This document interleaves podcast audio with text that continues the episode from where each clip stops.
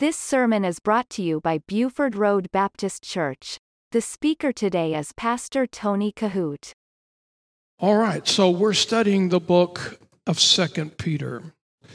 Right now we are on verse number 5. And so if you look in your Bibles, Second Peter chapter 2, we want to pick up where we left off uh, last week. In verse number 4, we actually spent about a month in that one verse. And so now we are moving on uh, into verse number five. And so I begin here tonight and read the scripture says, And spared not the old world.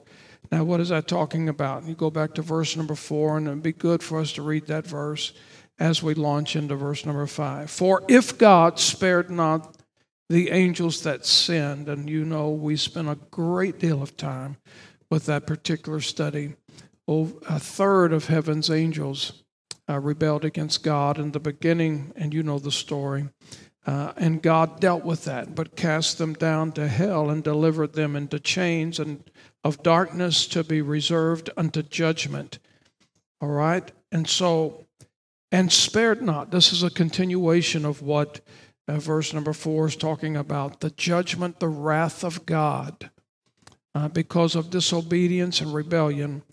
And so, if God didn't spare the angels that sinned, and spared not the old world, and that's talking about the world that existed before the flood. And so that's that's very important to make a notation of. And spared not the old world, but saved Noah, the eighth person, a preacher of righteousness. And uh, Sister Debbie and I were talking about that closing of last week's Bible study. Obviously, you know that there were eight people on the ark.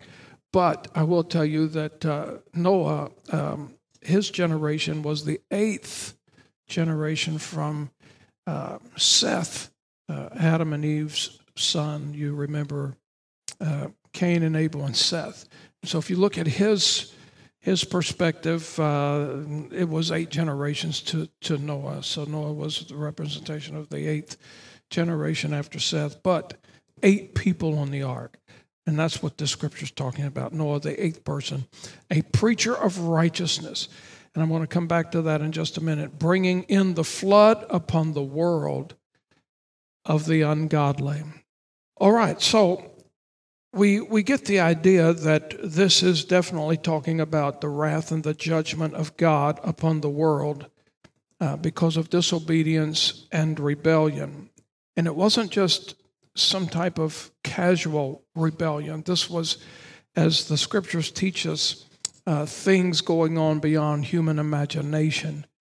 And uh, there was a lot of uh, immoralities of all sorts going on in this world before the flood, and uh, God certainly um, had enough of it and dealt with it in a very serious way. But the, the scripture says here, talking about Noah, a preacher of righteousness. You know, I was thinking about this um, this week, this particular phrase in this passage of scripture. And right now, um, this coming July, I would have and will have pastored this church for 36 years. And uh, my seven years before that as an associate pastor are giving me 42 years right here. I got to thinking about that because in our circle of, of brethren, our circle of churches, there are only two others in, in this area uh, Brother McClary uh, in the um, inner city works and uh, Brother Cornett. Um, they have pastored their churches for about 30, 34 years, something like that. And I got to thinking about this. There have been so many in our circle that have gone on and passed. They're now in heaven. And then there have been so many that have been in their works for a few years and then for various reasons moved on. And when I got to thinking about this, it was almost startling in some way because it seems that at this point, to the best of my knowledge, I am the oldest serving pastor, and I don't mean that by age wise, I mean that by tenure. in the area. And when I thought about that, and then I thought about only two others that have been in their works more than 30 years, it brought me back to this sobering thing that I wanted to mention to you tonight, and that is this. And I've been preaching the gospel for almost 50 years, here for 42 almost. And the amazing thing about that is this for me, because I can stand here and honestly tell you that my, my belief in the Word is just as passionate and strong today as it was in the beginning of my ministry. And I have not changed any of my beliefs in the cardinal doctrines of the faith.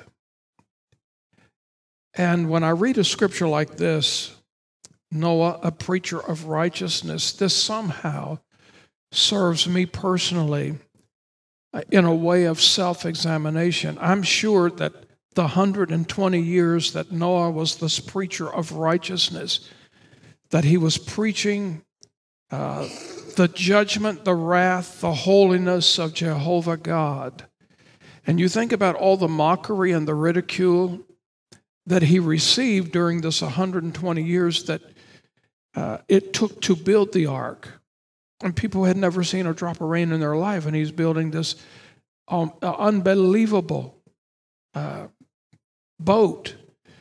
And uh, you think about how his message was from the beginning when God told him to build it, and then all the way up until the very end, after 120 years, his preaching never changed. It never wavered. It was the same message for this entire time. And as I read that and was preparing it and studying it, kind of reminded me of me because I can honestly tell you that everything that I have believed about the Bible since childhood, I still believe today. Nothing has even remotely caused me to even want to change my perception on God. Who is God? Why does God work in His ways? They are mysterious. We will never know the fullness of it. But none of those things about Him and His plan of salvation him sending Jesus to this earth, the virgin birth, the shed blood, the atoning blood, the redeeming blood of the, the Lord Jesus Christ. Uh, none of those things have wavered an inch. And, and I'm proud that I can stand here tonight and tell you that not only has my preaching been solid and consistent over these last 42 years here at this church, but uh, in my entire awareness of what I have been taught and what I believed uh, in my younger years to even now, um, I, I can truthfully tell you that I am still straight as a string.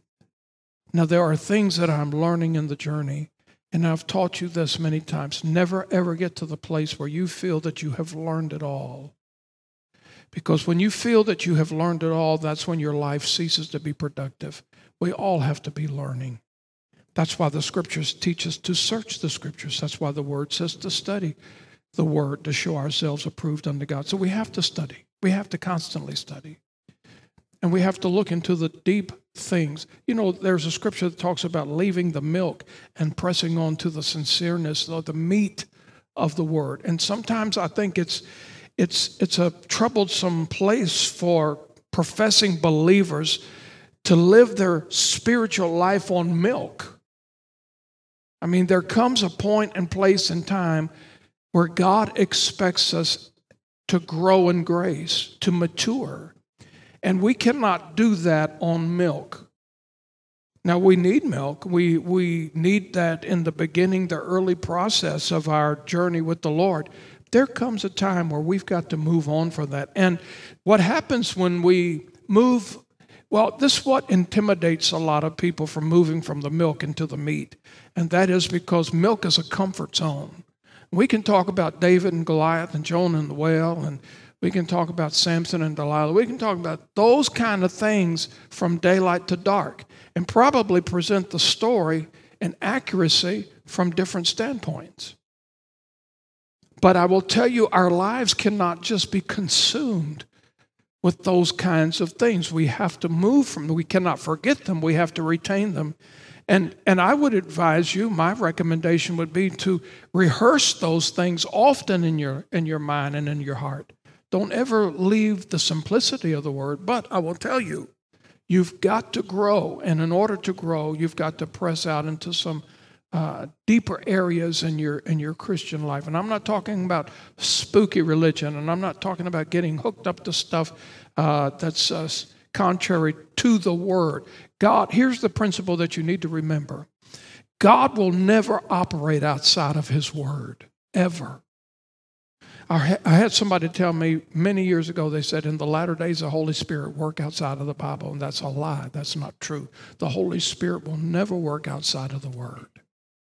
So if you hear things that are contrary to the word, always remember that it's contrary to the word. God's not going to operate outside of it.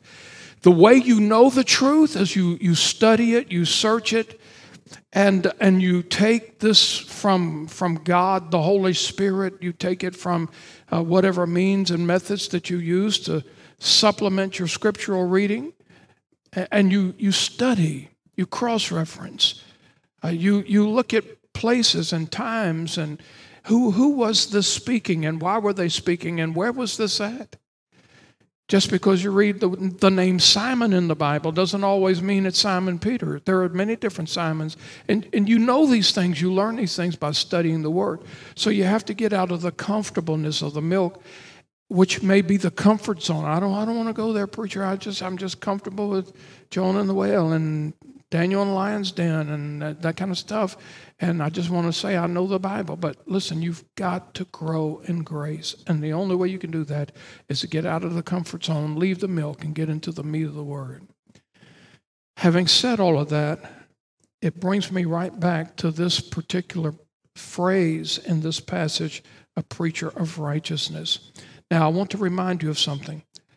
Noah was not the only preacher of righteousness going back to this era of the Old Testament. Enoch was, and uh, Jude, the prophet Jude. In fact, I want to show you a verse. There's only one chapter in Jude, in the book of Jude, but I want you to look at verse number 14. Jude, verse number 14. And the Bible says this And Enoch, also the seventh from Adam, prophesied of these, saying, Behold, the Lord cometh. Now, this is what I want you to know. We're going to start our Bible prophecy series again in January, on January the 8th. But these Old Testament prophets, they believed in Bible prophecy as well. What Enoch is talking about here in his message, the seventh from Adam, and you, you, do, you do the math on that, go all the way back to the seventh from Adam, and you get scriptures like this that I'm going to be preaching on in January. But it's not just a verse. This is a prophetic verse. Look at it. The seventh from Adam prophesied these, saying, Behold, the Lord cometh with ten thousands of his saints. Now, what is that talking about? Cometh with ten thousands of his saints. That's not talking about the rapture. This is talking about after the rapture has taken place and, and the seven years of tribulation has taken place, look at this. The Lord cannot come back with his saints until he has first come for his saints. So, in this passage of Scripture, Enoch has given us some great Bible prophecy things that take place after the great tribulation. Behold, the Lord cometh with ten thousands of his saints. So, verse number five is tremendously impacted, and I'm reminded a lot of me when I read this passage. Now, verse number six. And there's a lot to say about this, and uh, I want us to look very carefully tonight. Again, we're talking about the wrath and the judgment of God and turning the cities of Sodom and Gomorrah into ashes, condemn them with an overthrow, making them and you see that word ensample, that means example, making them an example unto those that after should live ungodly. Now, let me take verse number six, because these next several verses are in conjunction with this. So, first of all, I want us to talk about uh, the judgment again because God has and will act in judgment. If God judged the world because of sin one time, he will do it again. Never forget that. If God judged the world for sin, which he did at the flood, you rest assured that he will do it again. All right? God has and he will always act in judgment. We don't fear God in the way that we should be terrified of him. We should fear him because of his holiness. And, and when we say that we're talking about reverencing God, not looking at God as though he was a big bully in, in the sky. Now, when you look at this scripture carefully, you see how God turned the cities of Sodom and Gomorrah into ashes. He burned the cities to the ground because of immorality, and exclusively in this passage because of the sin of homosexuality.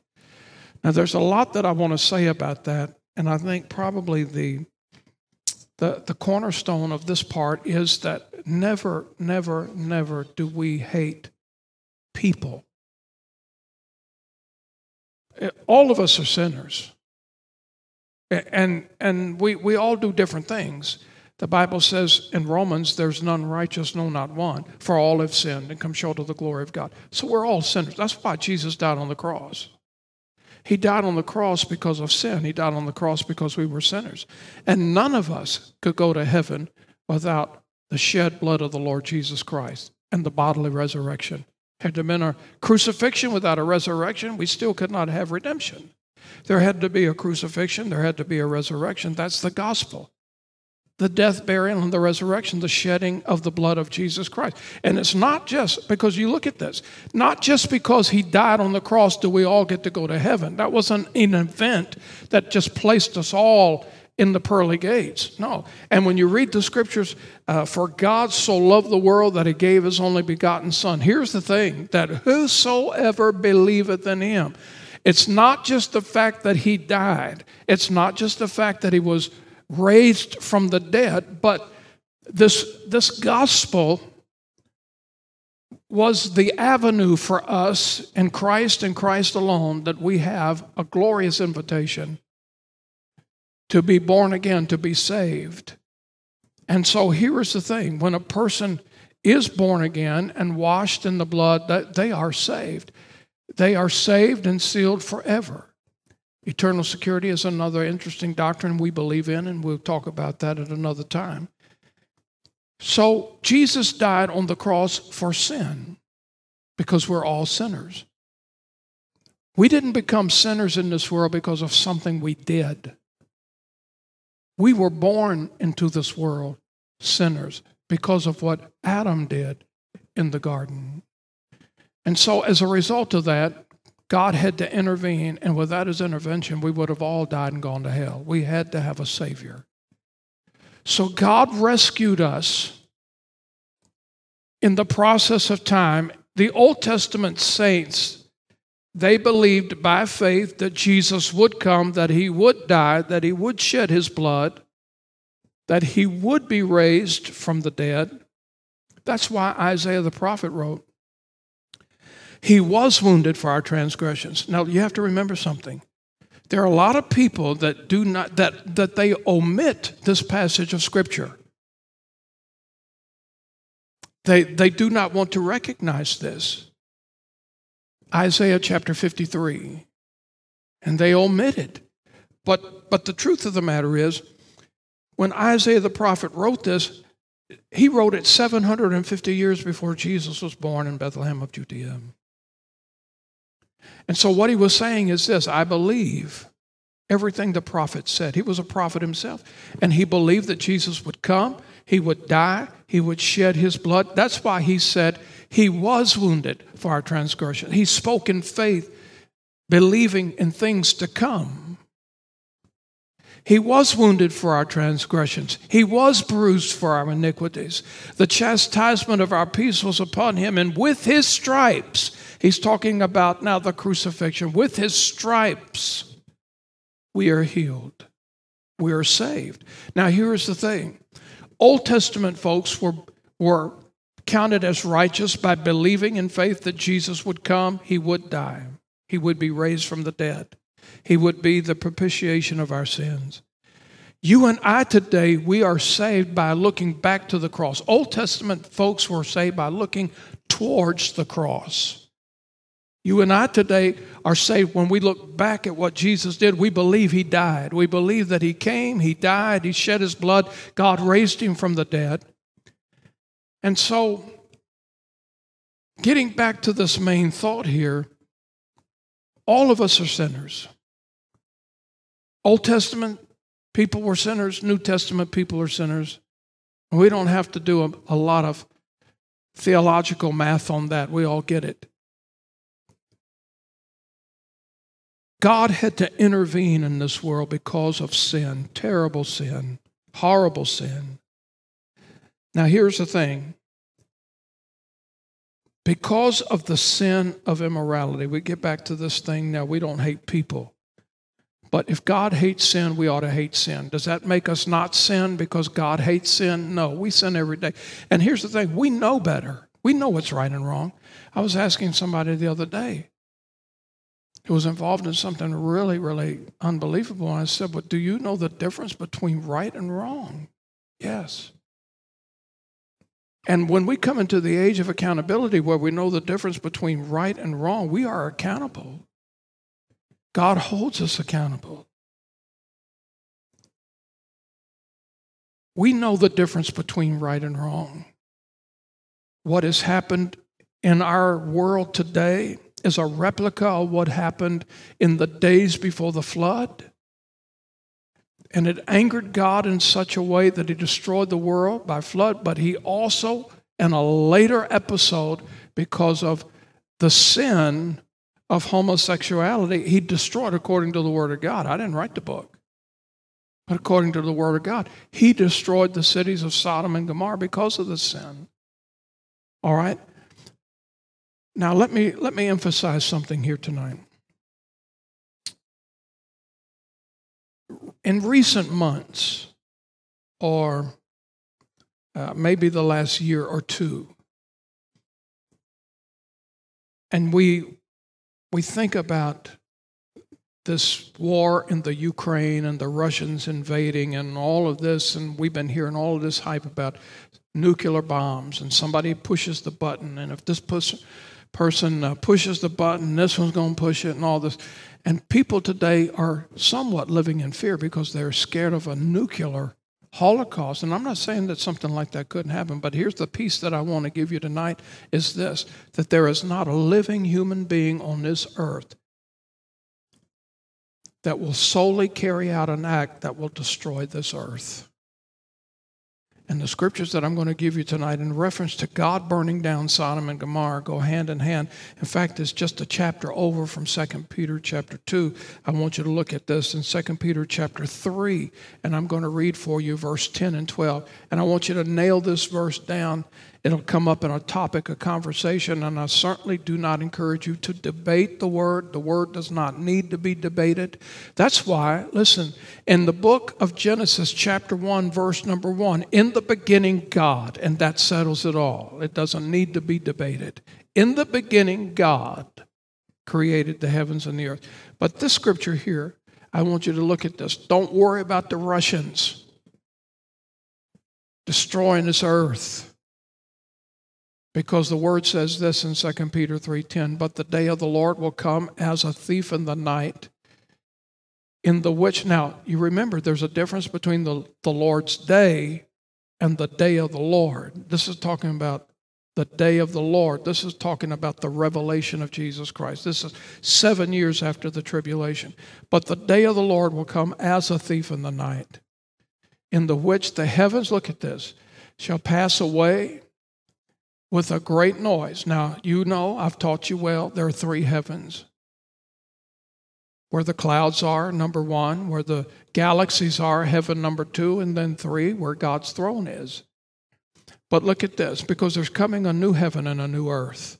According to Revelation chapter 21, John said this, and I saw a new heaven and a new earth, and the first heaven and the first earth were passed away, and there was no more sea.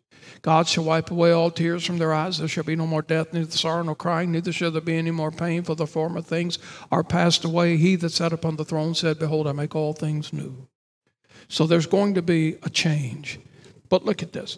But the day of the Lord will come as a thief in the night, in the which the heavens shall pass away with great noise. Okay?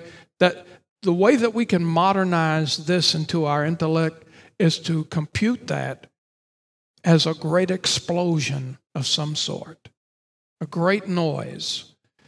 And the elements shall melt with fervent heat. And look at this the earth also and the works that are therein shall be burned up. And somebody might say, Well, there it is, preacher. They are the Russians. That's where the word talks about. Here are all the Russians attacking planet Earth. But go, if you will, to verse number 12. And the word says this looking for and hastening unto the coming of God, where in the heavens being on fire shall dissolve, and the elements shall melt with fervent heat. Now, I will tell you this this experience, this episode, is reserved for God. Only only God. He made it, He'll destroy it, He'll fix it, and He'll make all things new. This is a God thing. So you don't have to worry about the Russians. The Russians are not going to destroy the earth, they're not going to destroy the world. The Ukrainians are not going to destroy the earth, they're not going to destroy the world. This is a God thing, and God will take care of it. All right, now look at this. Peter is also saying that this is not only judgment.